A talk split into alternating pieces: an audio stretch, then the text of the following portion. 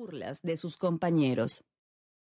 En el año 1897, Charlie se unió a la troupe A Lancashire Lads, los ocho muchachos de Lancashire, grupo de actores juveniles aficionados que hacían giras por los pueblos, teatrillos y music halls.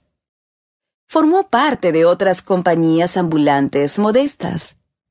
Para cuando murió su padre, en 1898, Chaplin era ya el actor infantil más popular de Inglaterra. En 1901, con 12 años, representó el rol de protagonista en Jim, un descarado vendedor de periódicos cuyas aventuras lo conducen a desafiar a un policía de Scotland Yard. Naturalmente, logró conquistar en el acto las simpatías del público, y también le valió las alabanzas de la prensa.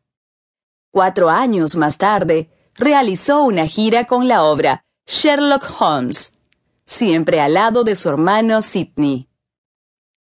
Curiosamente, en esta primera etapa, el pequeño Charles veía con horror el papel de cómico.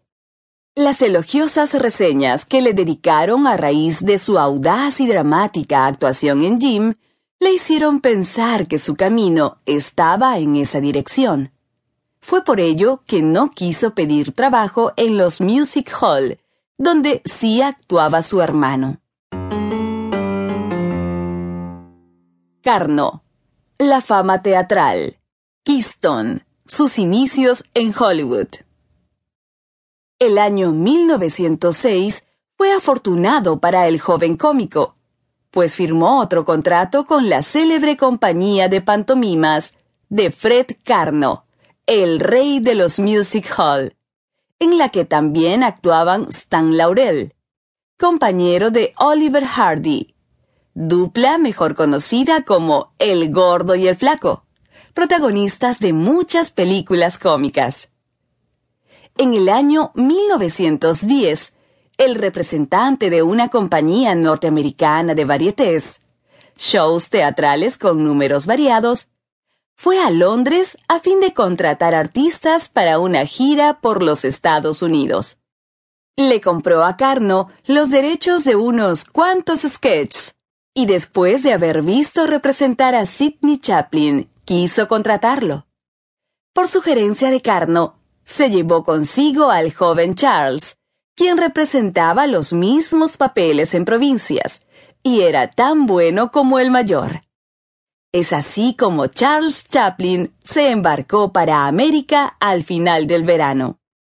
Sin cumplir aún los 20 años, Charles Chaplin llegó a Estados Unidos, precedido por una buena reputación de comediante.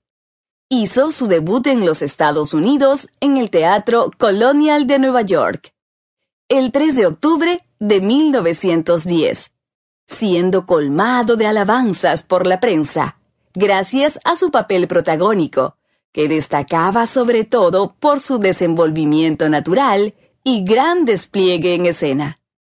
En pocas palabras, Chaplin empezó en América con el pie derecho. A esa misma presentación quiso el destino que también asistiera Adam Kessel, uno de los jefes de la compañía de cine Keystone Picture Corporation, que, impresionado por el actor, esperó hasta el final de la función y le propuso hacer películas, a lo que Charlie respondió con un rotundo no, pese a la insistencia de Kessel y la oferta de doblarle el sueldo. Sin embargo, la seguridad de trabajo que le brindaba el teatro lo hizo desistir. Tres años después, en el verano de 1913, regresa a Estados Unidos con la compañía Carno para repetir el éxito obtenido anteriormente. En esta ocasión con la pantomima Una noche en el London Club. Max Sennett, fundador de Keystone, volvería a hacerle una mejor oferta que la anterior. 150 dólares semanales, el triple de lo que ganaba con Carno. Esta vez, Chaplin no la rechazó. Charles Chaplin llegó a Hollywood